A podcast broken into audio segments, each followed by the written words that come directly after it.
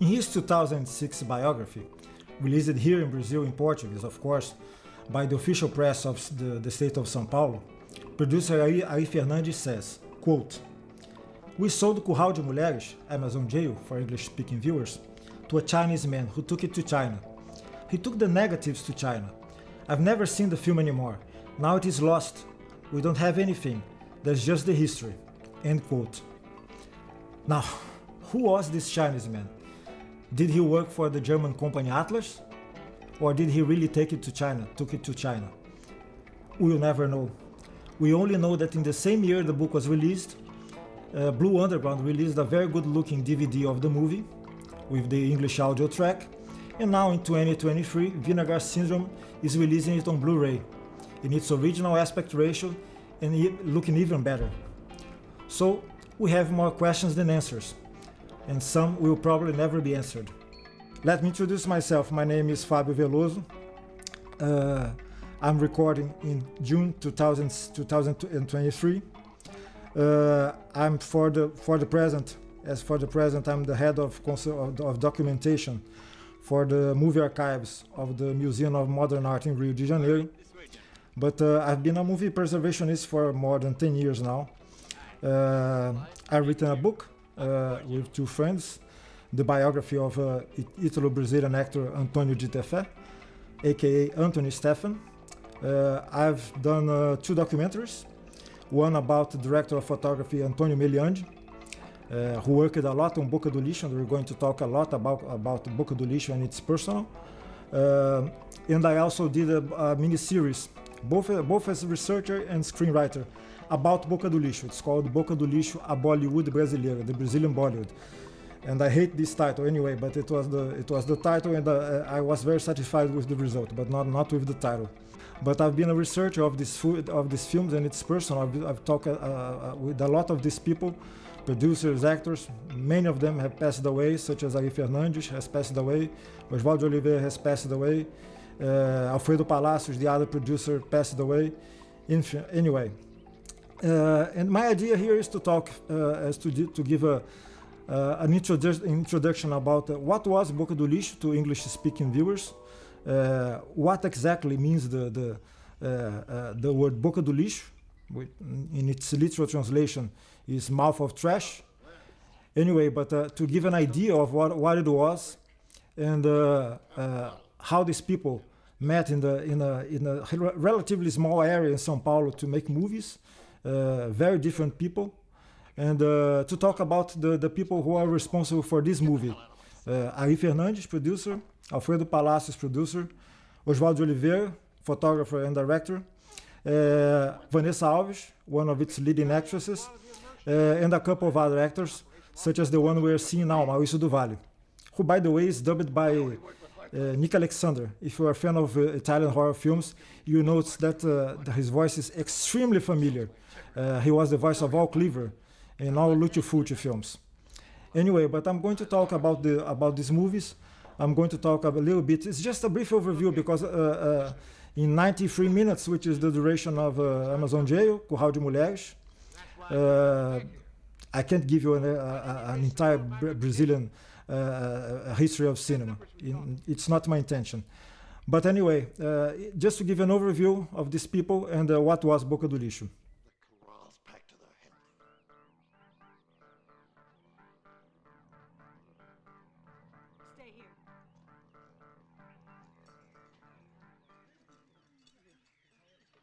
And now, now we're, we're, uh, we're looking at Elizabeth Hartmann, uh, who was a very uh, talented actress, and uh, she had a long career uh, before doing Curral de Mulheres in 1982, which was the, the, the year of the, fil- the, the, the film's release. Anyway, after this introduction, I would like to talk first about what was Boca do Lixo. Boca do Lixo uh, uh, actually translates as mouth of trash, as, I, as I've told you. Uh, it's a small area, relatively small area in downtown São Paulo.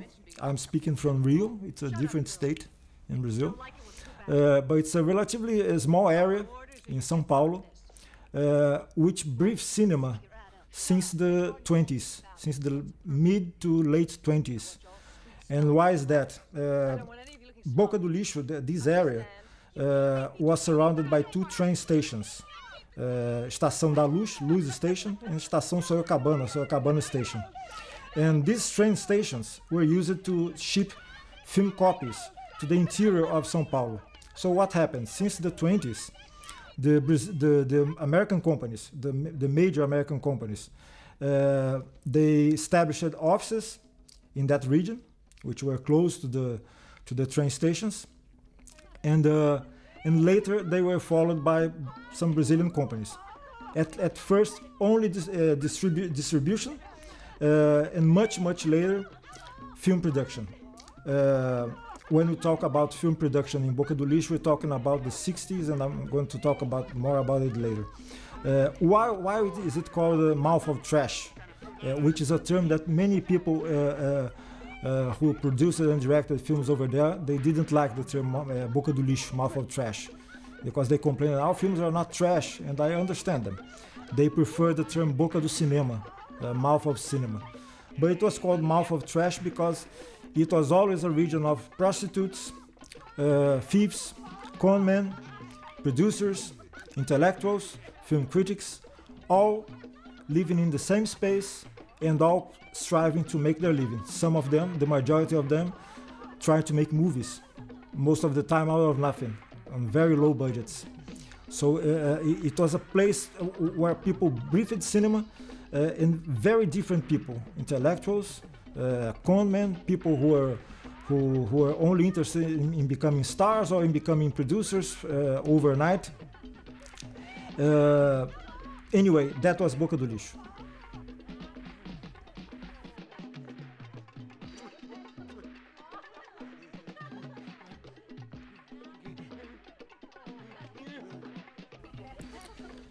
But to, to understand Boca do Lixo, uh, we must go back a little bit uh, in the history of Brazilian cinema. Uh, in a time when our, our, our characters, our main characters, uh, Ari Fernandes, Alfredo Palacios, Oswaldo Oliveira, when these people met for the first time, which, is, which was about 30 years uh, before this movie. Uh, these, these three guys, they, they knew each other 30 years before this movie. And to explain that moment in Brazilian cinema and what led to the uh, to the establishment, to, to the creation. Uh, creation is not the exact word, but the, to the to Boca do Lixo, to uh, why Boca do Lixo happened. Uh, what happened was in the late 40s, uh, the Brazilian bourgeoisie, the elite, Brazilian elite, decided to invest in arts. In Rio de Janeiro, for example, uh, in 1948, there was the creation of the, the, the Museum of Modern Art here in Rio, where I'm speaking from right now. Uh, in São Paulo, it was not different. Uh, there was the creation of a museum of modern art, another museum of art, and a part of the Brazil, of the São Paulo industrialists, the the elite, Brazil, the São Paulo elite. Uh, first, they created the TBC, which was the Brazilian uh, Comedy Theater, Teatro Brasileiro de Comédia, and later they decided to invest in cinema. First, uh, the, this man who was a who was an industrialist, an Italian industrialist, who was an immigrant called Franco Zampari. He created a film company called Vera Cruz in 1949, uh, which was this kind of megaloman, totally megalomaniacal dream. Uh, anyway, he created uh, uh, uh Vera Cruz in 1949, which was very much inspired in the model of the Hollywood studios. They had four studios, if I'm not mistaken. They were located in a district, in another in another district near near São Paulo. Uh, and following the, the example of Vera Cruz, other other people followed suit, as was the case of Mario Audrá, who created Maristela Films, and later Mario, Mario Civelli, who created Multifilmes. So basically, there were, there were these, these three attempts in the, the late 40s, the beginning of the 50s, of the, the trying to create an industrial Brazilian cinema. What these people forgot was that they, they focused a lot on production, but they forgot about distribution and exhibition. And all of them failed in just a few years. They folded their activities in a few years. But Vera Cruz, for example, Zampari, uh, to create Vera Cruz, he bought the best equipment, he bought uh, film personnel from, from England. For example, he bought he bought uh, uh, the the editing man. His editing man in Vera Cruz was Oswald Hafenrichter, who earned an Oscar, who, uh, who edited The Third Man. Carol Reed's The Third Man. And the head of, of uh, production in Vera Cruz was a Brazilian director called Alberto Cavalcanti. Alberto Cavalcanti had a brilliant career in Europe. Uh, he had uh, he had directed films in, in France. Uh, he was associated with the Surrealist movement in France. Uh, he knew the, the, the main French intellectuals. Later, he went to England, where he became an acclaimed filmmaker in England. Uh, he was part of the GPO film, uni film unit during the Second World War, and there, uh, and directed several other fiction films too. Went the Day Well, kind of very interesting black comedy set during the, the World War II, and to most horror fans, the episode in Dead of Night, the best episode of Dead of Night, uh, the one with Michael Redgrave, was directed by Alberto Cavalcanti. And Alberto Cavalcanti returns to Brazil uh, because he believes in the, the dream of Vera Cruz. It doesn't last long. And uh, uh, but anyway, in the equipment was bought, film personnel was bought, top photographers, uh, uh, top lighting men, and uh, it became a school for several Brazilian uh, technicians. Uh, not for technicians, also for actors too, but uh, because they were seeing conditions that were totally unavailable in Brazil at that time. I mean, professional studios, professional sound equipment, old cameras, but uh, still they, they worked basically with uh, Super Parvo cameras or Mitchell cameras. But technicians were seeing this for this, the first time. So Vera Cruz, Maristela, and Multifilms were actually film schools for Brazilian technicians. And uh, in this scenario, uh, uh, in this ambient, comes, for example, Alfredo Palacios and Ari Fernandes, two of our, of our main protagonists. Uh, Alfredo Palacios was a lawyer. Uh, he was already uh, he was a cultured man. he had a uh, at that time it was not common for uh, uh, for Brazilians to have a, a, a superior degree, a college degree. And Alfredo was a lawyer. he was a man that was interested in the politics of cinema. he was interested in film crit criticism, and he was the head of production of Maristela Films, the one that I mentioned, that came a, few a few years after Vera Cruz. Uh, he was head of production of Maristela, also directed films there. And uh, when he was head of production, he employed, uh, he, he, accepted a, a, a, young man called Ari Fernandes to be a, an, another, another man in the, the payroll of, of Maristela. Ari Fernandes first was a, a production assistant. Basically, he was getting coffee from one place to, to, to the other and later he became a, a, a, a real pro, production assistant, and uh, and much later, and uh, in that in a, in a big coincidence, uh, he became uh, an assistant director. It was in a film called Mãos directed by an Argentinian director, Carlos Hugo Christensen, who, who was very talented. Ari Fernandes, uh, uh, when I talked to Ari years ago, eh, and in his biography too, he mentions that that Christensen was his movie guru. He, he learned most of the, the stuff that he, that at that time from Christensen, who directed films all over Latin America, in Brazil, in Argent his native Argentina, and other countries. So Colombia, I think he directed in Colombia too. Anyway, uh, this film, Mãos Sangrentas, which translates as Bloody Hands, was a very violent film for its time, which was quite uncommon. It was a co-production. Uh, it, it, starred a Mexican actor, Arturo de Cordova, and more important, it was a prison film. Not a whip, not a women in prison film, but it was a prison break film uh, shot in an island. Uh, so these two men met uh, in the 50s in a prison film, uh, which is quite a coincidence. But anyway, uh, they became fast friends and they worked together for quite some time. Most important, both Ari and in Palacios, uh, they were involved uh, in a landmark of, of uh, Brazilian TV, which was a TV series, the first Brazilian TV series was created by Ari Fernandes and uh, Alfredo Palacios. It was called Vigilante Rodoviário, which translates uh, uh, crude translations as the highway patrolman, the highway patrolman, uh, which was the story of a, of a highway patrolman, Car- Carlos, and his dog, Lobo, who, uh, who fought against criminals, thieves, and uh, anyway. Uh, it was sponsored by uh, Nestlé, which was a, a, a still is a, big company. It ran for 39 episodes, which it, it, was shot on film.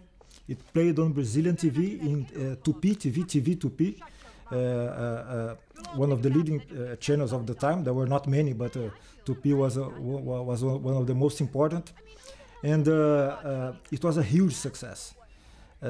not, it was the first of its kind it was the first Brazilian series, and it was a huge, huge success. Later, they just like the uh, uh, the Green the, the, Green Lantern films with uh, series with uh, uh, Bruce Lee, they they joined episodes of the series to release as, as films in the in the the movie theaters, and it was also a success. Anyway, uh, after the the after o Vigilante Rodoviário, Highway Patrolman, uh, a few years later, they uh, pa Palacios and uh, Fernandes they part ways. They went separate. they went separate ways. and Palacios did another. Uh, Fernandes did another series called Águias de Fogo, but it, it, this time instead of a of a highway patrolman, it was about Brazilian aeronautics. Uh, the, uh, it was all shot in the, the airports of Brazil with planes, and uh, it didn't work out as, as much as o Vigilante Rodoviário.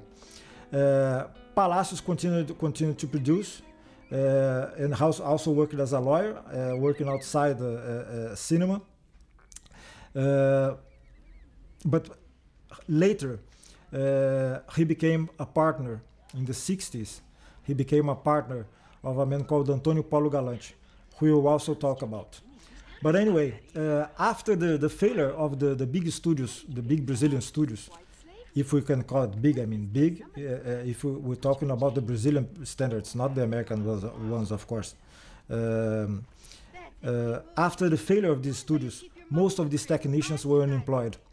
Uh, and anyway, as, as they all gathered around a couple of bars that were uh, uh, uh, in downtown São Paulo. First, they gathered in a bar called Costa do Sol, and later in a bar called Soberano, to talk about when, when, where can I get work. Anyway, based on that, uh, we had a bunch of uh, now trained but unemployed film technicians and uh, several measures that were created by the government to try to sponsor the Brazilian film industry. Uh, there was the uh, there was a law that uh, obliged movie theaters to screen a, a, a minimum of, of days of Brazilian films. In 1969, for example, uh, the number of days that uh, uh, Brazilian films had to be screened in the in, in, a certain in a certain cinema was elevated to 63 days a year, if I'm not mistaken. There was the creation of uh, the Instituto Nacional do Cinema, the National Institute for Cinema, uh, the creation of the uh, Adicional de Bilheteria, which was, a, a, a, for example, if your, if your film had a, a certain amount of uh, spectators and uh, uh, had a, next gross, he received an additional for, the, for its success. Anyway, all these measures, together with, the, with all that mass that was trained created kind of a, an environment for film producers to, to establish themselves and be, begin and to, to begin create uh, films. And Boca do Lixo was this place. Uh, film production companies started popping up together with the, the American majors, as I've, as I've mentioned before. And uh, especially by the late 60s, uh, from the mid to late 60s, it was the, the, the, the boom, the, real, the, the recreation of Boca do Lixo where everybody was gathering at Soberano, who was a very important bar. Soberano, you can translate as sovereign, but it was a bar where everybody from the world of cinema met actresses, screenwriters, directors, prostitutes, as I told, conmen, thieves. Everybody met there. Everybody had a, had his own screenplay, who was sure to be a big success. And uh, sometimes deals were made on the napkins, or sometimes they were made on the, the offices who were very, very, very close.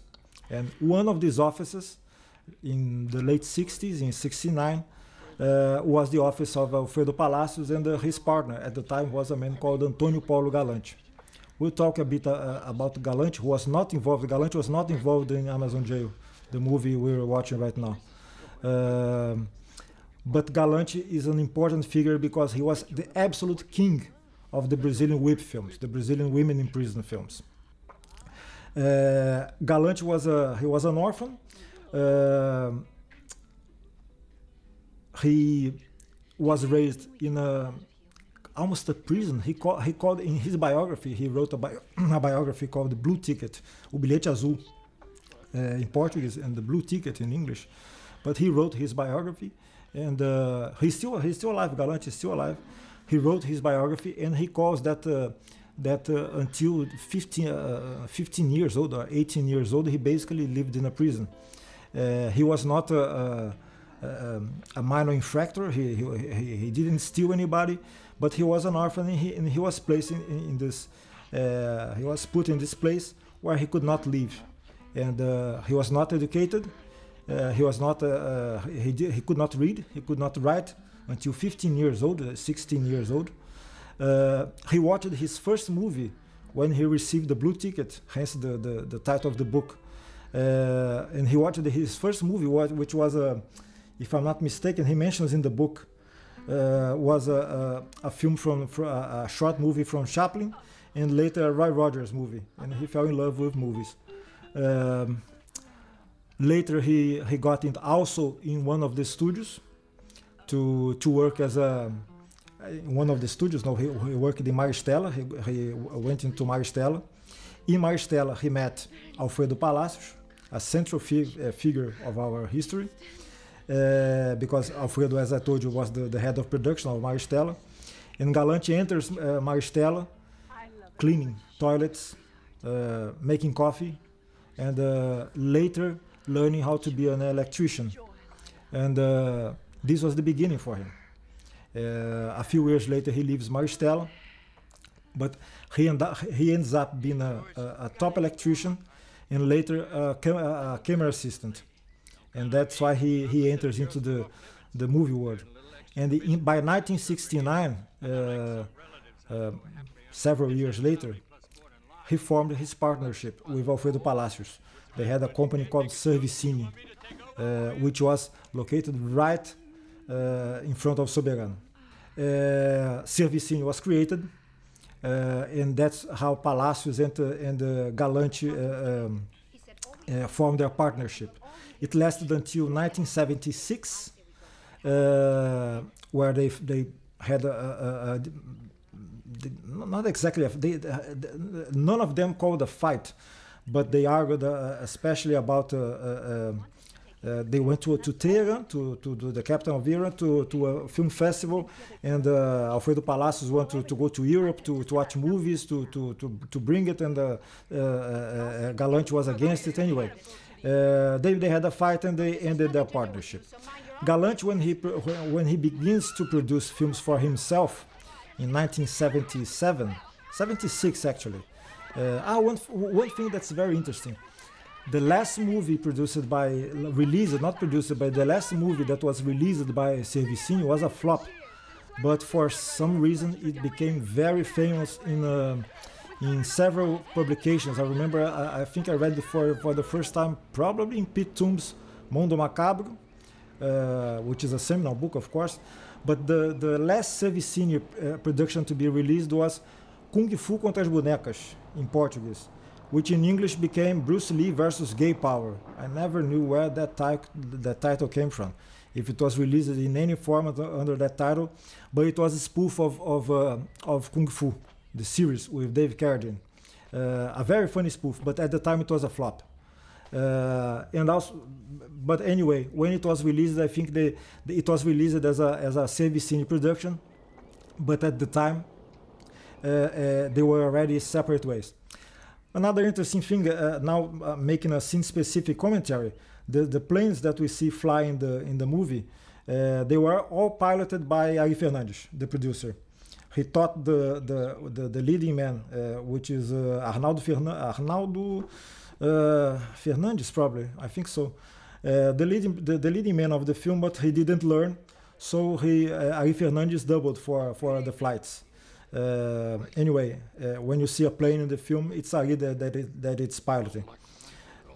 Just a few months after Servicine uh, ceased its activities, Galante mentions, I think it's an interview he gave to two journalists from São Paulo, uh, Gabriel Carneiro and Rodrigo Pereira. Rodrigo was my co-author in the Anthony Steffen book, by the way. Uh, and they did a, a kind of a, a, visual document where Galante talks about his career. If I'm not mistaken, it was first, it, it, this info comes from this interview. Uh, Galante was in a in a cinema in São Paulo, and remembered he watched the uh, uh, Women in Prison film. He doesn't mention which title was. He did. I think he didn't know which title was, and uh, Galante was a very very smart man. He knew money. Uh, uh, when he looked at a poster or an international su su success. Uh, he smelled money. Palacios was, if you if you could compare Gal Galante and the Palacios, a kind of not exactly, but it would be kind of James Nicholson, Palacios, and Sam Arkoff would be Galante. Palacios was a the, the more intellectual, the more refined, and Galante was the, the guy who had a real connection to the to the moviegoer. He, he smelled money, and he smelled where, where he could uh, he could he could earn where he could earn uh, a good recipe for his films. Uh, anyway, he watched a, a whip film. He doesn't know it was it, it was not Brazilian, of course, but he watched. He, he, thinks it was a French movie. I don't know. But uh, it gave him the, idea of producing whip films in Brazil, women in prison films in Brazil. Uh, at that time it was 1977 76 77 so we, we were by far we're not we, we are not pioneers in with films women in prison films but Galante who was the, the, the leading producer of uh, uh, women in prison films he produced if I, uh, I think 10 women in prison films starting in 70, 76 or 77 and the last one was 19, 1987 which is also going to be released by Vinegar Syndrome which was Prisioneiros da Selva Amazônica, directed by Conrado Sanchez, uh, which weirdly, and uh, don't ask me why, was released by Atlas as Amazon Jail 2, as a sequel to this film. It has nothing to do with this film. It has a, a, a Vanessa Alves is, is, a common actress in both, uh, but it has absolutely nothing uh, uh, to do with this movie. The story is not the same, the character is not the same. But anyway, it was called Amazon Jail 2, and this was the uh, Antonio Polo Galante's last women in prison film. Uh, so basically, uh, Galante uh, uh, uh, smells much like the Italian producers Eh, who, who, saw an, eh, an, American success or, or eh, an international hit and copied. And that, that's what Galante did. sometimes he watched the movie, sometimes he didn't. Uh, he knew that there was a movie who, who was on hold, uh, who was uh, still prohibited by the censorship. We were at that time Brazil was under a military dictatorship, so he uh, uh, uh, sometimes he did not see the movie or watch it. For example, there's a very interesting story. In 1980, Galante releases a film called A Filha de Emanuele, which translated as Emanuele's Daughter, with Vanessa Alves who will be watching in this movie uh, in its second half. Vanessa is not is not in the, in, in this part of the movie. But uh, what happened? Galante was in France, and uh, during his stay in France, he was mad to see Emanuele with Sylvia Kristel, the Just Jaeckin mega hit, international mega hit. So if it was a hit there, well, I have to do an Emanuele film, and he did. It was called Emanuele's daughter, a filha de Emanuele. At first it was called to be Emanuele's mother, but I don't remember when mother became daughter. Anyway, it was the first movie of Vanessa Alves. We're going to, we're going to talk later about uh, Vanessa too. Uh, so anyway, just the, the whip movies in Boca, the women in prison movie, movies in Boca, they were just a part uh, of that uh, environment because uh, Boca produced uh, uh, uh, all kinds of genre cinema, ba- basically, produced horror films, as you know, Coffin Joe, José Mojica Marins, produced westerns, sometimes even located in the, in the, United States or in the border of Mexico.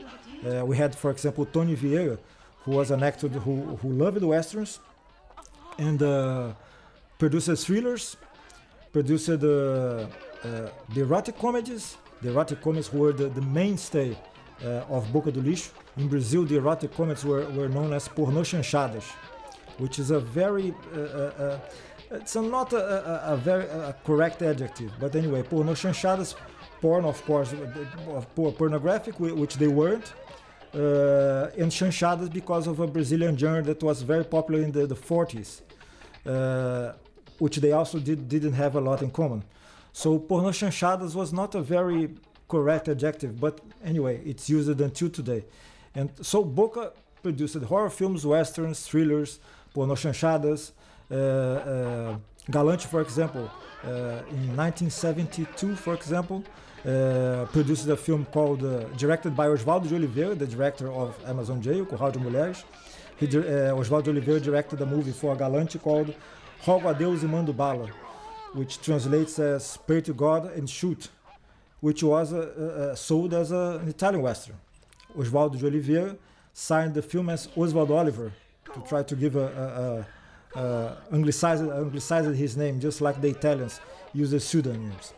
Uh, so th- that that was quite quite common in Boca, and at the same time they also had the, the underground filmmakers, filmmakers, experimental filmmakers. And Galante, for example, was also uh, produced the films of Walter Hugo Khouri, and uh, Khouri, for example, was kind of a Brazilian Antonioni or Brazilian Bergman, and he was also produced by Galante. It's quite quite, quite schizophrenic, but uh, Galante knew that uh, uh, Khouri worked with beautiful women, great actresses, and, and, and, very beautiful women, and he knew that he had hits. So he produced uh, uh, Walter Hugo Khouri's films. He produced Carlos Reichenbach films. Reichenbach was, was one of the most important Brazilian filmmakers. Uh, and produced a huge hit for, for Carlos Reichenbach, which was a political film disguised as a porno chanchada, A Ilha dos Prazeres Proibidos, uh, The Island of Forbidden Pleasures. Uh, Galante produced everything, as did the others. For example, Ari Fernandes, the producer of this film, he directed a, a film by the Brazilian comedy icon Mazzaropi. Uh, uh, Mazzaropi was a very famous Brazilian com co comedian, and he also uh, directed a, he, he, he, directed a, a, film for Mazzaropi called Uma Pistola para Jecka, A Pistol for Jecka, which was a spoof of Django, uh, with Mazzaropi as the, the main shootist. Uh, anyway, the spoofs were very common. Uh, there's an, also another, I'm not say famous, but uh, a film that I've seen in international magazines that is commented, uh, that is commented, that is mentioned, which is Bacalhau, Codfish, in its translation, which was a Jaws spoof, which was a, a, a money maker at the time directed by the same man, Adriano Stuart, who directed uh, Kung Fu contra as bonecas, Bruce Lee versus Gay Power. Anyway, so Boca was this this place for incredible creativity. Uh, uh, uh, and all these different people together working to make all these genre movies, uh, underground movies, uh, short movies, uh, experimental movies. anyway, all of them working together. About the, the, the whip movies and how they turned up quite late in Brazil, you know, whip, whip movies uh, uh, have been. Uh, I mean, we have whip movies since the, the since the dawn of cinema. We have uh, whip movies, women in prison movies from the from in, in, the, in silent cinema uh, from the 20s, the 30s. Uh, I think what we're trying to say when we talk about uh, Curral de Mulheres, we, are trying to we're talking about Uh, kind of whip, whip movie uh, that that uh, uh, surf uh, that uh, was created in the 60s. I see, for example, um, 99 Women by Jesus Franco as a as a landmark of the, the of the whip movie, produced by Harry Allen, Harry Alan Towers, Mr. Towers of London himself, who later shot a film here in Rio The Girl from Rio, which was shot here in the Museum of Modern Art with George Sanders and uh, Shirley Eaton. Um, and uh, 99 Women was quite a landmark for me. I think most of them used 1990 Franco's film as a blueprint. for example, there, there's an Italian book which I like and uh, uh, it's Gianluca Custodis. Gianluca Custodis é Donna in Prigione, é Nazisti, Horror e Fantascienza, thriller de Camerone e filme esotici, uh, which was edited by Profondo Rosso, uh, Argento's bookshop, which is run by Luigi Cozzi. I like this this book a lot, and I think Custodi is also correct when he mentions that in Italy, because I, I, mean, Franco's Franco's film was a, a production between several countries, the, the, the way Harry Alan Towers always did. Uh, but uh, in Italy, uh, Rino di Silvestro, uh, he had a, he had an important participation uh, with his 1972 film, Diário Secreto da Una Carcere, which in the United States was Women in Cell Block 7, if I'm not mistaken. But uh, beginning with Rino di Silvestro's film in 1972, there was a also a, a huge load of, of, of Italian uh, whip films in the 70s and the 80s. Uh, uh, in Italy, we had a subgenre of the subgenre. For example, we had the Nazi Nazi exploitation films, which were which were uh, quite characteristic of Italy. Uh, we didn't have a Nazi exploitation film here. The, the closest we had was a Tony Vieira film, uh, which was which was located in a in a a kind of a Nazi camp that was located in Brazil by Nazi refugees. But it was not a Nazi exploitation film, far from that. Uh, uh, uh the Nazi exploitation phenomenon was very characteristic of, of, uh, of Italy, beginning with uh, Tinto Brass's Salon Kitty.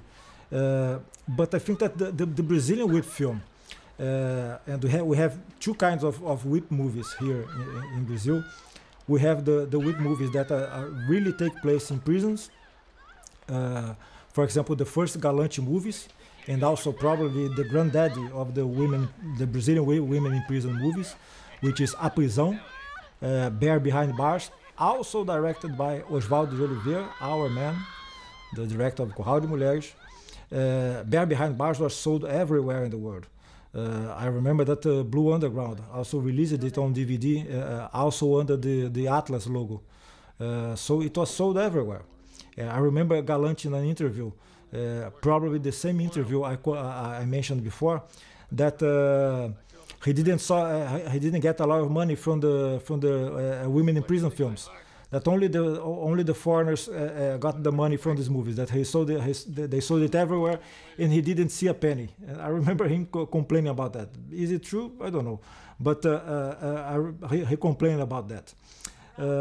anyway, uh, the Brazilian uh, the Brazilian whip movies they have the, the, the ones that are located in prisons, uh, such as the one I mentioned, and also the jungle prison uh, uh, movies, such as Curral de Mulheres, Amazon Jail, and As Prisioneiras da Selva Amazônica, Amazon Jail 2, directed by Conrado Sanches, uh, which was shot after uh, almost five years five years later, starring also Vanessa Vanessa Alves, but produced by by Galante, not produced by Ari Fernandes.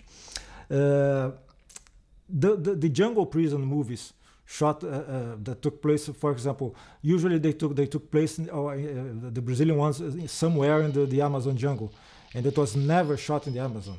Uh, for example, Amazon Jail 2, the Conrado Sanchez movie, was shot in Paraty, uh, which is a beautiful historical city located between Rio and São Paulo. And Amazon Jail, if I'm, the Curral de Mulheres Amazon Jail, if I'm not mistaken, was shot in the interior of São Paulo. Uh, uh, nowhere came close to the Amazon jungle. Never. Uh, only only free stock footage, but but but they didn't shoot there. too expensive, and the movies were the movies were very very cheap. Um, anyway, we had the the jungle prison films. Uh, and I, I, the template. I, I mean, we, we could at least locate a template for these movies in the ones that Roger Corman produced in the Philippines, such as the, the Jack Hill movies or the Cirio Santiago movies. I mean, the Big Bird Cage, the Big Doll House, uh, Black Mama, White Mama. Uh, anyway, uh, Jungle Prison movies. Uh, uh, this one, for example, uh, follow, I, I, think follows that line. We have the the, the, the naive girl who some sometimes is um, is wrongly uh, accused, wrongly incarcerated. Uh, the the huge amount of lesbian scenes, sex scenes, uh, uh, lesbian scenes. Uh, the the girls who fight for for the, the silliest reasons uh, possible, only to take her clothes off.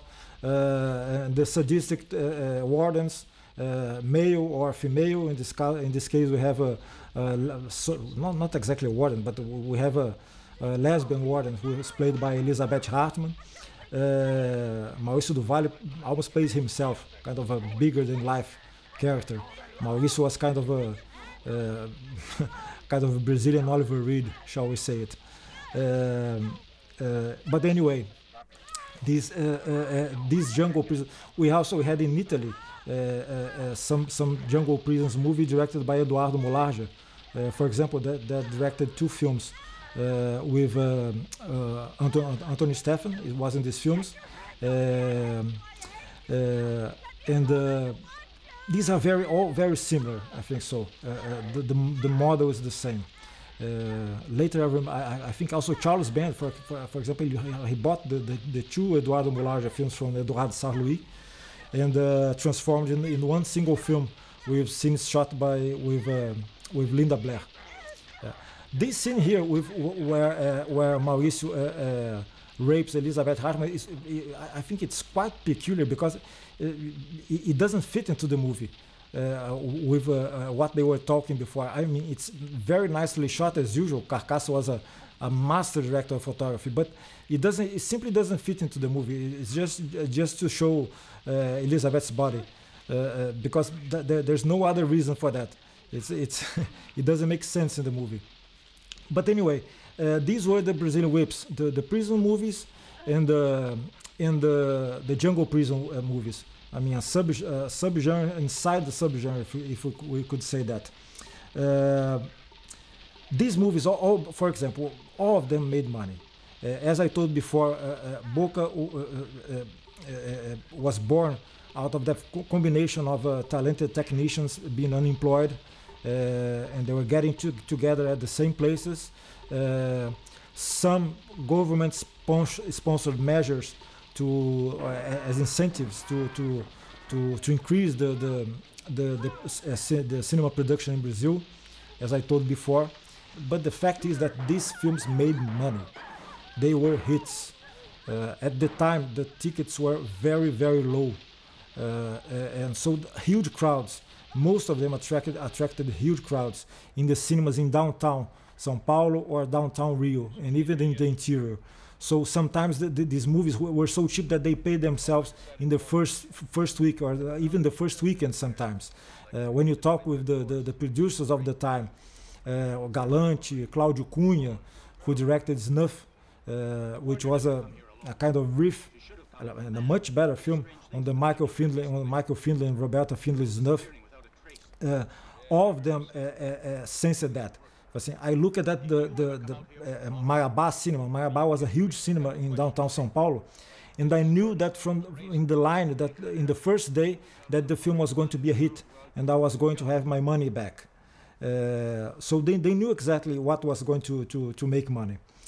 Anyway, uh, so it was a, a, conju a, conjunction of factors that uh, government sponsor sponsored measures, this contact with with the, the, the, the public the producers knew uh, what, what, the public wanted to see. They, they, were most of the times they were part of, the, of that same that same crowd, because some of them, uh, Boca had a lot of, of, of, people who became really professional producers, such as the case of Palacios, Galante, uh, the MASP Films, the, the producer of uh, José Mojica Marins, Manuel Augusto Sobrado Pereira, who produced Coffin Joe was a professional producer, and several others. But there were also amateur producers. Uh, the guy who was a farmer, who, the guy who was a gas station owner, and uh, and they all made money. And uh, uh because the, the, the, the, crowd went to see these movies, the ticket was cheap, and they were interested in these movies. Uh, Curral de Mulheres and the, the, the whip genre, not the whip genre, but this movie was made in a moment was Boca was beginning to fall. Uh, the beginning of the decadence of Boca do Lixo is really when the when the hardcore sex films take over. Uh, at first, they were huge hits. Uh, we had our first hardcore uh, porn film in 1984, which was Coisas Eróticas by Rafael Rossi. But then it didn't last long. four or five years later, it was much cheaper to, to, to buy the rights of an American or, or a French film uh, you buy you buy it for peanuts, and you also had the VHS rights. It was much cheaper than to produce a, a, a Brazilian hardcore film. So the, the, the, some of the producers, photographers, for example, a very talented photographer like Antonio Meliande, who, photo, photographed uh, uh, several Walter Hugo Khouri films. Antonio Meliande went to porn. He directed and produced uh, hardcore porn. And uh, I remember when I when I did the documentary with him, he told uh, in the end we had to, to shoot an entire film in two days. Uh, so the quality was nothing, absolutely nothing. And by this time, by 1982, uh, 1983, the, the, which was the year, for example, of Curral de Mulheres, the films were beginning to be quite, quite daring, much more daring, because there was a loosening of the, the, the state censorship. Uh, it was easier to, to pass through the censors. Uh, just a little bit. It was always a fight. Uh, to produce any kind of art under censorship is tough, and everybody complained about that. Uh, censorship did not, did not exist only for political movies, but also for the porno chanchadas and several others. Mojica suffered through censorship. Davi Cardoso, uh, who, which was probably uh, probably Boca's leading man, uh, who was also not only he was a uh, a leading actor, but he was a producer, he was a director, uh, owner of his own producing company. Davi suffered a lot in the, uh, uh, talking to censors and begging to censors to leave, to, to leave certain scenes, not to cut it, because otherwise the movie would, would be cut to ribbons. So when, when porn when porn finally uh, uh, broke out in 1984, most of the performers, not the people behind the camera, the, the cameras, but most of the performances uh, uh, they they they left the, the, the industry or went to TV or went to theaters or they, or simply abandoned their, their careers. Uh, the leading actresses of Boca, who were the the the main interest of, several moviegoers, I mean, because Boca had a star system. It's it, it's it's important to to say that. Uh, uh, uh, uh Boca was was a place of not only the producers. We talk nowadays. We talk so much nowadays about diversity. Uh, Boca was a was a place where the diversity of films produced there was amazing. it was incredible, and all the all these actresses and actors uh, uh, uh, disappeared. They, they they they stopped working when hardcore sex took over. I mean, sometimes the the the, the, the directors, the the photographers, the technical crew was the same uh, uh, on the porn movies, but the actors were not. For example, when we when we look at a film called uh, when when we look at uh, Curral de Mulheres, for example, uh, when you look, look at the, the, the female cast, for example, Elizabeth Hartmann, who plays the the, the lesbian warden, uh, she was an important actress. She had done a, a lot of uh, theater on TV and uh, uh, also TV, theater too, and and was a veteran actor actress. Mauricio do for example, Mauricio do Vale had a very very long career. Mauricio do Vale plays Edgar, who is the leading slave trafficker in the film, the one with the the mustache and the, with the with Nick Alexander's voice, with Dolph Cliver's voice. Uh, Maurício do Vale was uh, uh, he was probably the, in Brazil's most famous movie, which is Deus e Diabo na Terra do Sol, Black God, White Devil, by Glauber Rocha. Uh, Maurício do Vale plays the, the, the, part of the, the bounty hunter, the cangaceiro hunter uh, uh, Antônio das Mortes, who becomes, who becomes the, the, the, the, protagonist in the second movie, o Dragão da Maldade contra o Santo Guerreiro. And of course, Mauricio did, uh, he did not do porn. The actresses, for example, uh, uh, there was this excellent actress, Sandra Greife, who is the, the, the, the, blonde girl, who is the leading actress in this movie. Uh, I forgot her name, the name of her character, but Sandra Greife, for example, uh, she had her, her uh, she was unlucky, as I would say, because she arrived late in Boca And if she arrived in the 70s, for example, she would, she would have a, a great run, but she arrived too late. And uh, by the time she arrived, the hard, hardcore sex movies were already appearing. So, so, she, so she, she, she didn't do a lot of movies. Uh, later, Sandra married to Galante's uh, uh son, and uh, I think they had th three children. Uh, so, be, so she became for, for a long time. She became a, a part of the Galante family. Vanessa Alves, for example, uh, Vanessa uh, uh, began with acting with Galante. Vanessa is one of the one of the three girls that are later captured by by the bad guys in the waterfall. she appears a lot in the second in the second part of the movie. Uh, Vanessa uh, uh, became a very important actress, and she became a favorite of Carlos Reichenbach, who I, I have mentioned before. Carlos Reichenbach directed a film in 1986 called Anjos do Arrabalde, which is a difficult title to translate, but it's about teachers in a very poor district in São Paulo. And Vanessa uh, won uh, the, the supporting actress prize in the Gramado Film Festival, which at the time was just like the Brazilian Oscar. it had that prestige and, uh, uh, uh, and she became she was very young when she when she began acting for Galante. I think she was 18 or 19 when she when she played Emmanuelle's daughter for Galante and Carcaça, Oswaldo de Oliveira. Uh, and she later matured into a, into a very very good actress. Uh, nowadays she's a, she's a dubbing director, and Vanessa is also in the other movie that uh, Vinegar Syndrome is releasing uh, Amazon J2, Prisioneiras da Selva Amazônica by Conrado Sanchez.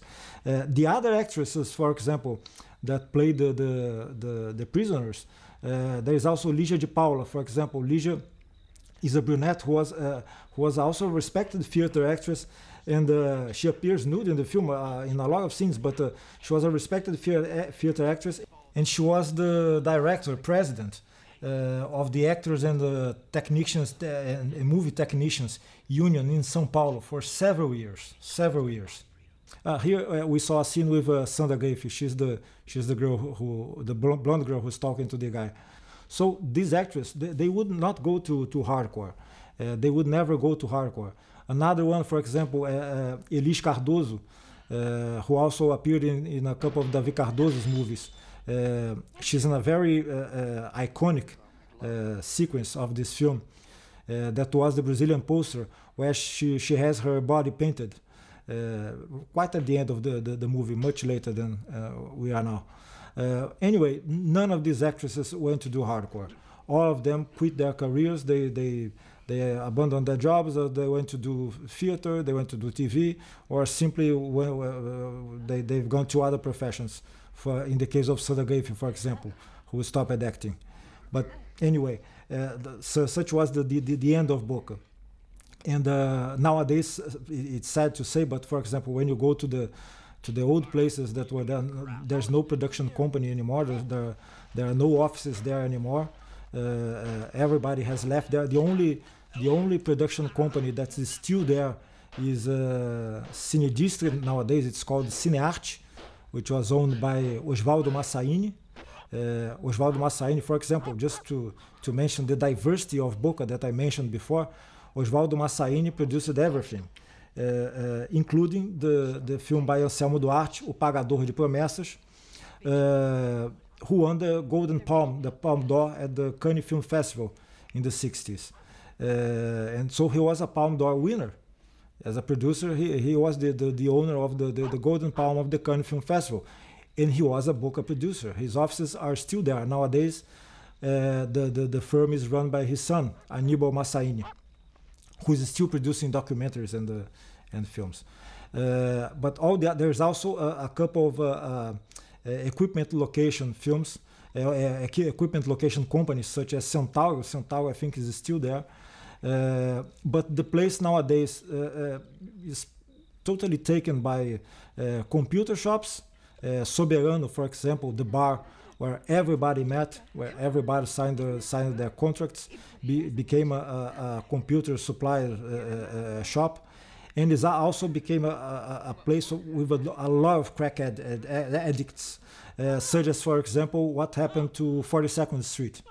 Uh, uh, and, and, still nowadays it still happens uh, uh, in Boca. If you go there, it's quite sad to see during the days uh, uh, the the, the, the, people roaming the streets. One one guy that I, I would like to to talk a little bit more.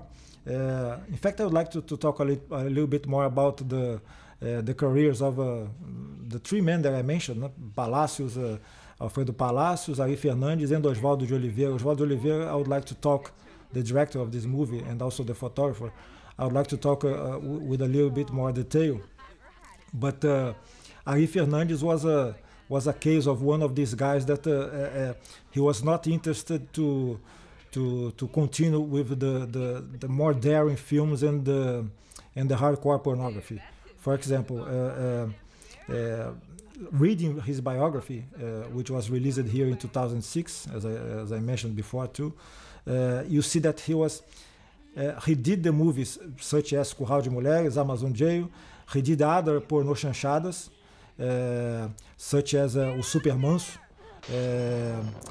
he did others, A Fábrica de Camisinhas, which translates as, as the, the, Condom Factory.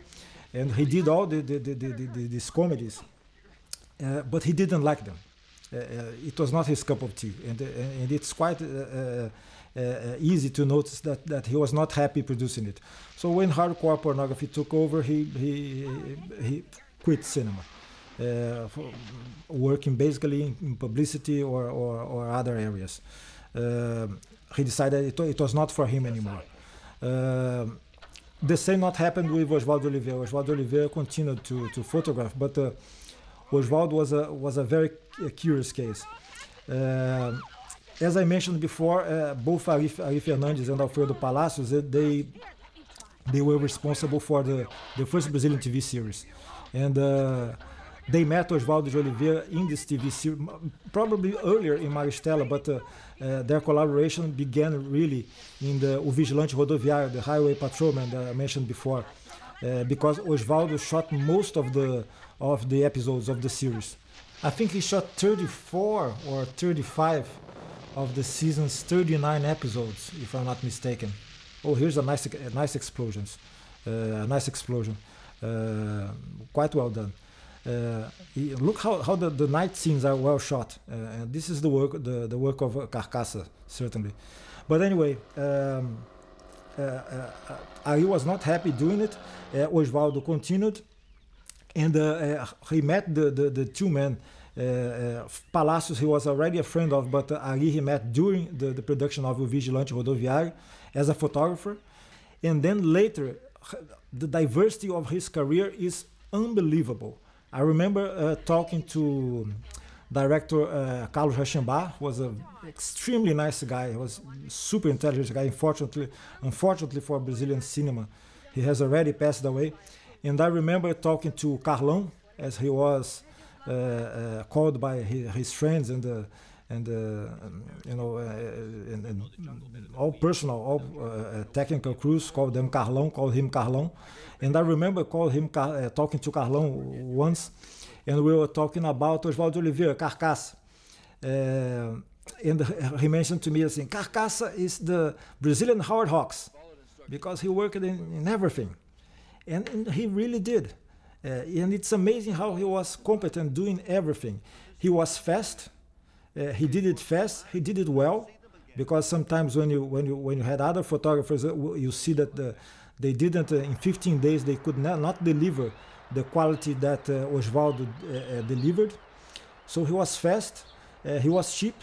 Uh, I remember in, a, in a, also in an interview, Galante told him, "Oh, when uh, uh, Carcaça was directing for me, I gave him 20 cans of film negative, and that was enough, because there, there, there weren't a lot of takes. He knew what to do. He knew what to put the lights, and he knew what to do. He was fast, and." Uh, Carcaça, as I told you, uh, as I told you guys, he directed everything. He directed spaghetti westerns, uh, almost spaghetti westerns, because they were shot in Brazil, so shot in São Paulo. As I, as I mentioned before, Rogo a Deus e Mando Bala, Pray to God and Shoot. He directed uh, uh, whip films, the most famous of them, Bear Behind Bars, which is a, a, a worldwide success. Uh, oh, here, here's a quite a dairy scene with uh, Vanessa Alves and uh, Shirley Benny. Shirley Benny is the is the girl who, who had also lesbian scenes with uh, with Elizabeth Hartman, but that was a quite daring scene even for the time.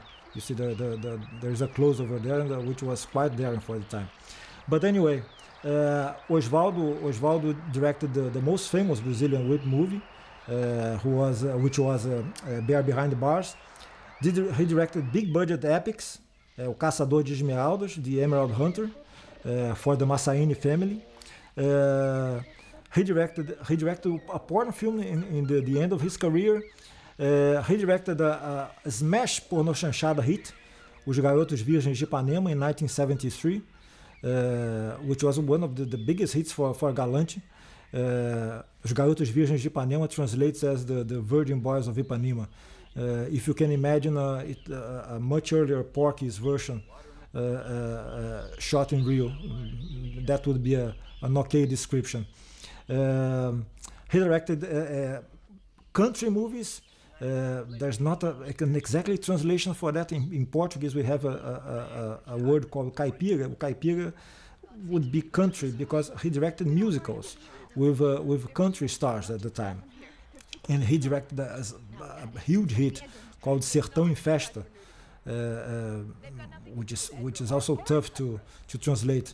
Uh, Sertão is a is a, a, a, a, can be it's a, it's a region in Brazil, a kind of desertic region. Uh, but it was a musical, and uh, it was also produced by Galante. Uh, he basically reinvented the cangaço film, which is a kind of Brazilian western, shall we say. he directed a movie called O Cangaceiro Sanguinário, produced by Servicini, Galante and Palacios. Uh, and o Cangaceiros, uh, Galante and Palacios, they were coming from a, from a flop at the time. I didn't know which film they had produced, but, the, but it was a financial flop. And uh, uh, Carcaça, Oswaldo de Oliveira, directed, uh, directed for them, directed uh, uh, O Cangaceiro Sanguinário. Oh, the, the, guy that just tripped uh, over there when he when he watched when he saw Elis Cardoso almost naked he's this actor with the, the blue shirt. His name is Martus Matias, and he, he was very famous in Brazil because he was the voice of Fred Flintstone uh, as a dubber. But anyway, Carcaça, Carcaça directed all this and directed this, this film for Servicine called O Cangaceiro Sanguinário, The Bloody Cangaceiro, uh, which basically gave a second life to Servicine. Servicine was was in a bad financial situation because of the flop they had produced. I don't remember which film was. And o Cangaceiro Sanguinário basically uh, uh, uh, resurrected the, the, not only the cangaço, the cangaço subgenre in Brazil, but also Servicine for, for Galante and Palacios. When I talked to, to Galante, he said that we didn't even, even had money for, for horses. We had, we had just a couple of horses because the, there are basically no horses in the film. But uh, knew how to handle uh, uh, the lack of a, of a bigger budget and do something interesting. And he was uh, that, that capable. One thing that was common is that uh, uh, um, the, his nickname, Carcaça, which is almost impossible to translate, several actresses complained that he had a, a horrible temperament, that he was always in a terrible mood. Uh, I remember that uh, uh, Vanessa Alves remembered him very dearly, not the way that other actors remembered, but everybody always remembered Osvaldo as a Lucio Fulci type of uh, director. Lots of screaming, lots of shouts, uh, lots of lots of name calling, especially the actresses. But uh, this is kind of a, it varies from from from from the people that you, you talk with. Uh, some some actresses complained a lot. Uh, I've heard myself uh, a lot of these versions. Others talk talk to him very affectionately, very very with very dearly. Anyway, but he was known as a as a as a Lucio Fulci, Lucio Fulci type of director with lots of screaming, shouting, and name calling. Uh, one of the, the the movies that uh, Osvaldo directed for for Galante. I've never I've never watched uh, which is called uh, Fugitivos Insaciáveis, if, if I'm, not, I'm, not mistaken. I don't remember this movie ever having a, a, a Brazilian VHS release. Uh, some of the others, uh, for example, A, A Prisão, Bare Behind Bars, was released on VHS here later. But uh, Fugitivos is a, is a film I don't even know, which also give, gives a, a, a it's kind of a statement about uh, uh, film preservation of exploitation movies in Brazil. I don't know if the film still exists. Uh, I think even Galante doesn't know where the negative is or, or, or where the copies are.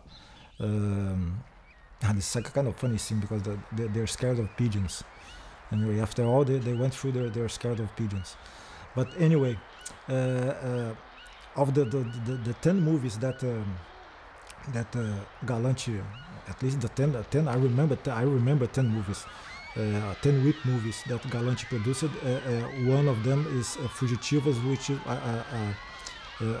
I don't know if it, if it exists anymore. I, I really have no idea. Uh, probably in São Paulo, in, in, the archive of São Paulo, but for example, we don't have a, a, a copy. Uh, Galante uh, rarely signed as a, as a director. I'm talking about Galante because he was the king of Boca. he was the rei da Boca. He was the king, he also also the king of the whips. Uh, although he didn't produce the, the, this movie. But the, the people that did this movie are so connected to Galante uh, obviously, I'm talking again about Palacios, Fernandes, Vanessa Alves. Uh, uh, they're so connected to Galante that it's impossible not to talk about him. but um, the first one that he, he, he produced, uh, the direction credit, the, the direction was by Luis Castellini, which was also a director in Boca, a competent director in Boca. But they, they, had a, they had a fight during the, the film and Galante Galante fired Castellini. I think Castellini gives another version, but uh, but uh, Galante said that he fired him, and uh, Galante completed the film also, uh, if I, also, with Carcaça, if I'm not mistaken. He completed the film. The film was called uh, uh, Presídio de Mulheres Violentadas, Prison of Prison of Raped Women. is a is a kind of literal translation. Uh, which was the first one after Servicinho, the company that he had with Palacios, uh, folded in 1976. Uh, this was one of the first releases after service Servicine folded. one of the, the movies that he, he produced was uh, there was one of uh, uh, it was the first one, the one with Castellini, uh, which which Castellini left halfway through the production. Uh, which the star was uh, Esmeralda Barros. And uh, Esmeralda was a, was a Brazilian actress that, that had a, a career in Italy. And she did westerns with uh, Demófilo Fidani, Miles Deem. And she's also in a, in a film with Mark Damon and, the, and Rosalba Neri, directed by Luigi Batzella. Uh, El Plenilunio della Vergine. Uh, anyway, uh, but uh, she had quite a career in, in, in, in, Italy, and she was the star because she, she, had just came back from Italy, and she was a kind of a, a coup from to to uh, that Galante had that uh, that to get her to star his film, and uh, uh um, I think that the the only whip movie that uh, Galante uh, failed was one directed by Alfredo Sternheim, uh, which was called uh, As Prostitutas do Dr. Alberto. Uh, Dr. Dr. Albert's Prostitutes, literal translation, which was not a hit. And I remember that Galante claimed that the title was wrong, that he missed the, the problem was the Brazilian title. Uh, the other titles were more uh, were more uh, how can I say exploitative and people didn't understand that it was, it was a prison film. And one interesting film, uh, uh, not about uh, uh, Curral de Mulheres, for example, or the other, uh, or Prisioneiras da Selva Amazônica, for example, which uh, which is which is shot in the interior, not in the Amazon. Okay, these movies never uh, took place. They never even approached the Amazon. But the prison sets that were used by Galante in his films uh, if I'm not mistaken, he, he, they were built for commercials. They were built for uh, one. He had leased one of his studios to a to a to a marketing company, to a marketing, uh, uh and they they built a prison set, and uh, he used that the, the, the prison sets again and again. So imagine it was, it was very very cheap, very very cheap. So uh, to get your money back, uh, it was quite a, a, a, a, he had a recipe to, to get his money back, to get his investment back. So uh, as Boca was coming to, to an end, um, Osvaldo, I, I, think he was still working when, when he passed away. Uh, but Osvaldo uh, died relatively young, uh, and he didn't have a lot of money, especially when you see, see the, the, the, the, recipes of his films anyway, his work as a photographer and his work as a director, uh, and never received his.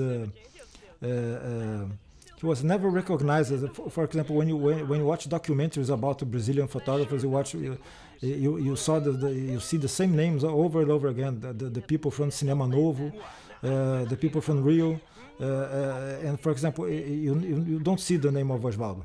Uh, which is kind of a sad. Uh, uh, the name of Antonio Meliande, for example, also was a very good photographer. You also don't see him. And Meliande shot so much stuff for, for Walter Hugo and uh, beautiful, beautiful lighting, absolutely beautiful lightning. And other photographers that uh, that worked in Boca, such as Claudio Portioli, anyway, all of them have passed have passed away. Ari Fernandes, as I told you uh, before, and his company produced this film uh, after he he parted way parted ways with Palacios uh, way back uh, after o Vigilante Rodoviário. He founded the company Procitel, which was produ produções cinematográficas e televisivas, TV and cinema productions. Uh, which existed until the, the, the, the, day he passed away. I don't know if, if the, the company still exists on paper, but uh, Procitel existed the, the day, until the day he died. He also had another company uh, called uh, Brasecran, but uh, uh, it didn't last long for him. I think he, he, he, stayed three years in that company. It was a partnership. It was very common in that, in that time to be partners, uh, and that was also uh, another recipe for the, the success of the Boca films, to have a partnership with the exhibitors. that, that was fundamental. Uh, the exhibitors put 50% of the money, 40% of the money. They they they they made a, a kind of a, a, putting the, the, the money before the movie, before the movie was shot. Uh, uh, and so the the, the the theater owners they put this money, and Boca operated this way. Why? Because Boca was not uh, was not state sponsored. For example, we had uh, from the 50s on we had INC, Instituto Nacional do Cinema uh, later, we had Embrafilme, which was the, the state company responsible for Cine. Uh, and uh, none of the, for example, Embrafilme didn't put a penny on, on, on Boca's films. Uh, there was a rivalry between uh, São Paulo and Rio uh, when we spoke about when we speak about movie business, which was never quite productive. anyway, it's, it's tough to understand, but I, I, think it still exists nowadays. It, might be incredible, but uh, at the time it was very strong. So you didn't see a lot of uh, uh, only, for example, Walter Hugo movies. Sometimes they had uh, they were distributed by Embrafilme, uh, by the, the state company, but uh, only the, distribution. For example, they were not produced by. So Boca's films, especially the, the exploitation movies and the, the horror films, the westerns, they didn't have the the, the uh, the, the, the, the, seal of the state sponsorship. Never, never. Sometimes, as I told you, on distribution. Uh, Embrafilme was not a theater owner. Uh, Embrafilme didn't own cinemas, but uh, she was a strong, strong distribution company. Embrafilme was, was uh, only finished uh, in 1990, uh, which was a terrible year for Brazilian cinema. But anyway, uh, Boca's films operated in a different level. It was only private money. the investors were the exhibitors. It was very common. It was a, it, was a, a, a great recipe because everybody won. Uh, the exhibitors know that the, the, the movies were profitable. Uh, and, and uh, the producers had the, the, the money before the, the, film was shot, so they had the, the money to shoot the film. For example, there was one of the, the biggest exhibitors in São Paulo, empresa empresa Sul Paulista, uh, Sul Paulista Company, uh, which was owned by Francisco Lucas Neto and Paulo Sapinto. Uh, And this gentleman invested in a lot of Boca do Lixo films.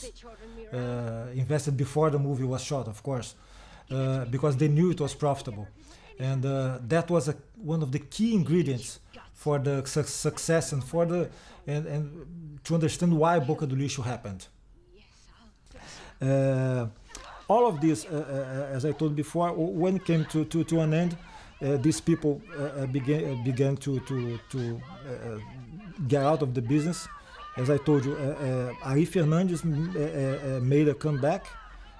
he was for a couple of weeks. He was a, a, a kind of a production manager on a remake of O Cangaceiro, of Vera, a film by Vera Cruz, uh, directed by Lima Barreto, one of the biggest hits of Brazilian cinema. Uh, and, but the, the, remake is pretty bad. It's it's not a good movie, and uh, and uh, it was shot in the interior of Bahia. And Ari Fernandes was sick, and he came back to São Paulo. He didn't stay for for the, the, the entire shooting of the film. I think that that was his last cinema experience. Palacios became a man of, of movie politics. Uh, he was very uh, well connected. He um, he was later, uh, if I'm not mistaken, a, a, a director of uh, uh, which was kind of a regulament, regulamentation organ uh, in Brazilian in Brazilian culture. And you can see, for example, when when you look at the speeches for for from events of cinema events uh, with producers and the exhibitors and the uh, uh, um, I think the Palacios was always present. He was always making speeches and the, the, statements, and, and when you read his speeches, you see that he was a, a, a, a man with a very clear vision. You know, uh, uh, some of the problems that he mentioned for Brazilian films on the on the 70s, uh, he had a very acute vision of the of the business he knew, obviously he knew how to produce, but uh, from quite some time he was the, as I told before, that uh, uh, uh it's a bad comparison, but kind of Nicholson Narkov, and uh, uh, he was the intellectual of the of the, the two of them of, when he was partnered with Galante, and he he knew how the business worked. Oh, this character is very nice. the the man dressed in white, played by Rocky Rodrigues. The, the, name of actor is Rocky Rodriguez. Uh, it kind of reminds me of a, a, a Fitzcarraldo figure. I mean, it's, it's so weird uh, uh, uh uh, with the the absolutely impeccable white white suit and the white umbrella in the middle of the jungle. Uh, but anyway, not, not not really a jungle, but in the middle of the of the woods. and it's funny because he has a the, the cook that that appears in in, in, a, in a quite in, in several scenes that it's the, the stereotypical homosexual in uh, in Brazilian films of uh, uh Brazilian exploitation films of the time, uh, kind of the, this very very affected and, uh, and feminine homosexual. it was common at the time. Vanessa Alves and the, the other actresses also gave up. Mauricio, Mauricio do Valle, for uh, uh, for example, not gave up, but uh, Vanessa, for example, later became a dubbing director. Mauricio do Valle, for example, um, he, he passed away. He, he, was working on TV. Uh, had a sad ending. Uh, as I told, he's Edgar, is the, the, the man slave trafficker who dies in the, the explosion of the jeep.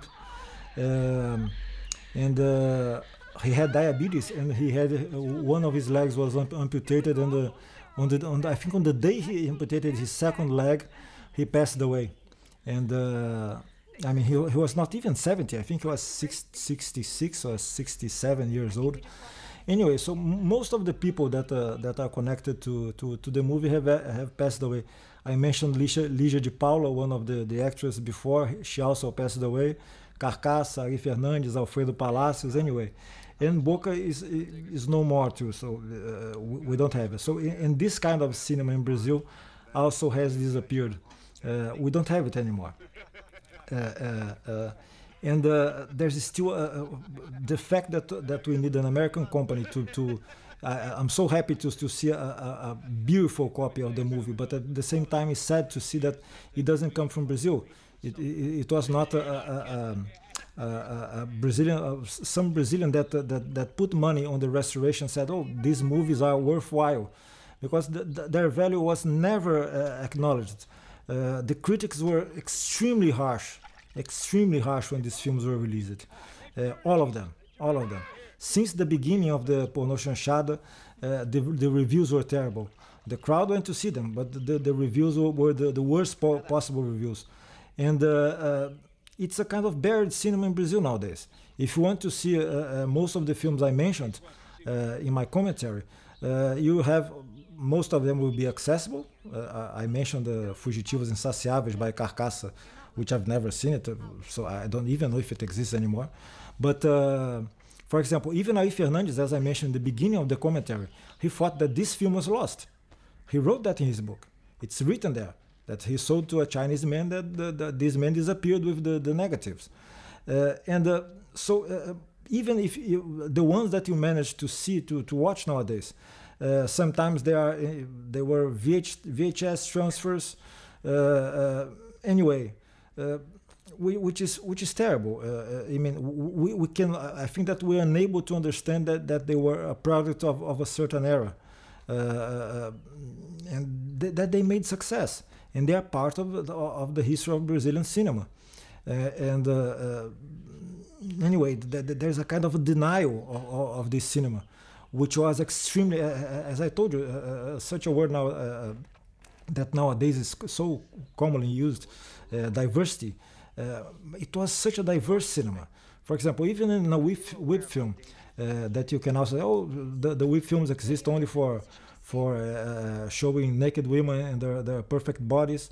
Uh, uh, the women at the end they, they fight back and they, they defeat the aggressors. And for example, the, the, the hero, the male hero, if we can say so, of this film of this, is extremely ineffective. Uh, the girls are the ones that uh, that uh, uh, uh, uh turn the, the, tide against their oppressors. so anyway, it's a denial of, of the of this cinema that uh, it was so diverse with uh, uh, horror, with suspense, thrillers, action films, thrillers, all kinds of movies, all kinds of movies. So I, am glad to see that at least a project like this that that is that recuperates uh, uh, not not one but two uh, Brazilian films, and the other being Conrado Sanchez' Prisioneiras da Selva Amazônica. Uh, but the sad thing is that we have to, to, to, to go away from our country to, to see them in a pristine copy. Uh, uh, it's difficult to find, even for example, the, the, the Portuguese track. We, we, are, we are listening to, a, to an English uh, audio track. Uh, the, the, the movie did, uh, did not have a direct sound. it was also dubbed in Portuguese. For example, even Mauricio do Valle, who had a, I think Mauricio do Valle was dubbed and he had a very recognizable voice. I've heard snippets of the Brazilian uh, track, and I think he was already he was dubbed. But anyway, it was not uh, shot. Uh, it was shot MOS. Uh, it was totally dubbed uh, uh, later. But it's it's impossible to to, to, to find the, the original Brazilian track, and it's unbelievable. It's it's, it's quite it's quite unbelievable to, to to to even to try to understand that. But anyway. Uh, uh, uh the movie is coming to an end. Uh, uh, there's the famous uh, body paint sequence, which is a which is a, a name to the film. The, the, actress Elis Cardoso dances with her her body painted, and which is, as I told you, was the, the Brazilian poster for the film. Uh, but I'm, I'm, finishing my commentary track uh, here. Uh, hope hope you've enjoyed it. please forgive me for uh, any mistakes, uh, uh, any English mistakes. I know there will be many, but English is not my first language. I hope you've enjoyed. I hope that if you do not know about Brazilian Brazilian cinema and Brazilian exploitation, that it, it, that was a, a good a good beginning for you, and and search other Brazilian movies of the time. Uh, not not only the ones that were uh, internationally acclaimed uh, were recognized in festivals, but, uh, but, but also the, the ones that were sold everywhere, that traveled all over the world, whether from Boca in São Paulo or whether from the Beco in Rio de Janeiro. Uh, was kind of a, in in, here in Rio de Janeiro, was kind of a smaller version of Boca. Uh, produced a le- uh, much smaller quantity of films. But uh, for example, a movie produced in Rio, such as Gisele, th- there's a book, uh, uh, I think it was uh, by Head Press Editing, Head Press Publishing. ah, here it is Suburban Grindhouse. Uh, from Staten Island to Times Square and all the leads between. The author is Nick Cato. Uh, he opens the book talking about uh, Giselle, which was distributed in the United States by 21st Century, which at the time I think was owned by Menahem Golan. And uh, the producer of the film, Carlo Mossy, says that he was in New York uh, walking past through 42nd Street and he, he saw the, the movie that, the, the, that he produced over there with an English track. And so th- these movies traveled all over the world. And uh, um, hopefully, other copies will, will begin to surface, and, and, uh, and other companies will, will also begin to, to, to invest in, uh, in, in recuperating these movies. Uh, going back to the original negatives, and uh, so that we, we can enjoy them in the, in the way they were intended to, to be seen.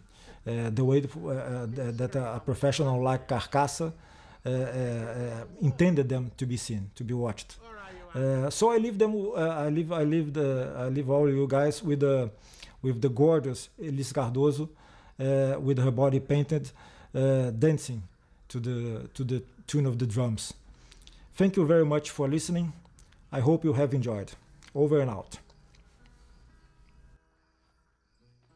That's all we needed, girls. Another group of men to join the miners. Come on, things can't get any worse than they are already.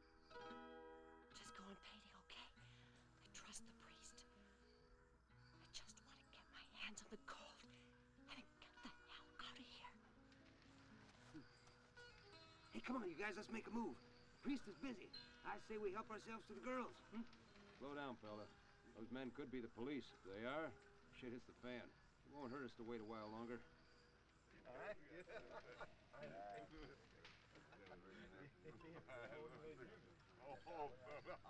You won't need your guns. You'll naked without them, Father. I give the orders around here. And I ask you not to forget that. Not one of my men is armed. I will not permit my organization to be ruined by a bunch of stupid girls. But those girls belong to us? They also belong to the men. They were hunted and caught in the woods. Finders keepers, you've got to have heard of that saying. Come on, Father! Let the women out and we'll go in there and get them ourselves! Let the women out and we'll get them ourselves! Well, did you hear that? The festivities dedicated to Satan are ready to start. Would you like to watch? Listen, I'm about to give you a woman I think you will enjoy.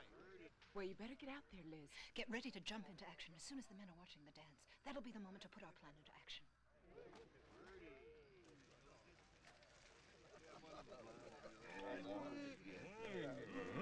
Now start the festivities.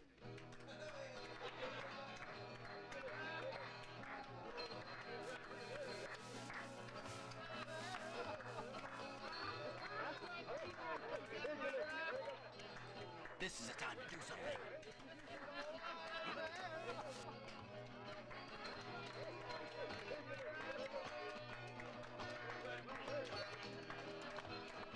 Okay, let's start the fun. Maddie, will it be dangerous? If you're scared, stay here. Don't be so chicken.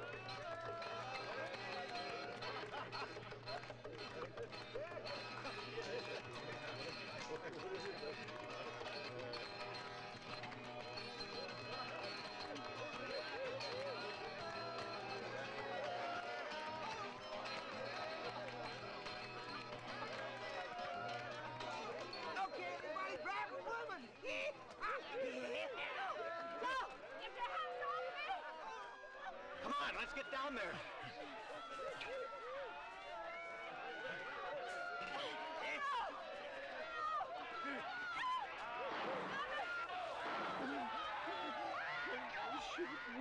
Lord, have mercy. Here we go.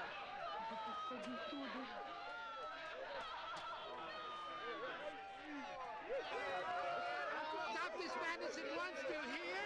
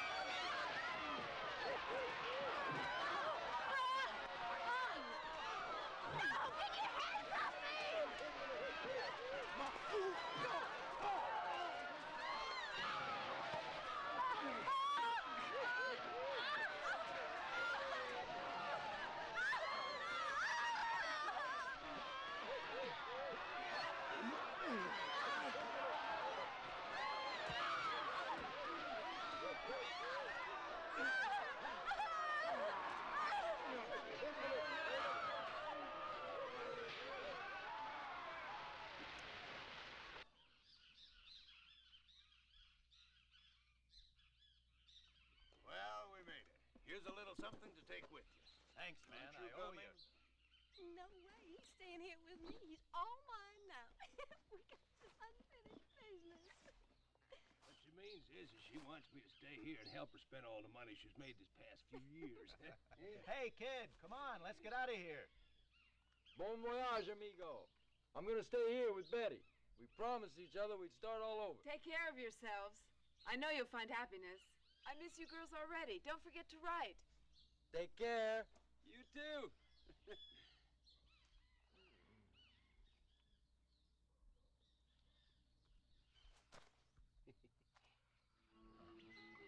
Nice couple, really. And not a bad kiss either.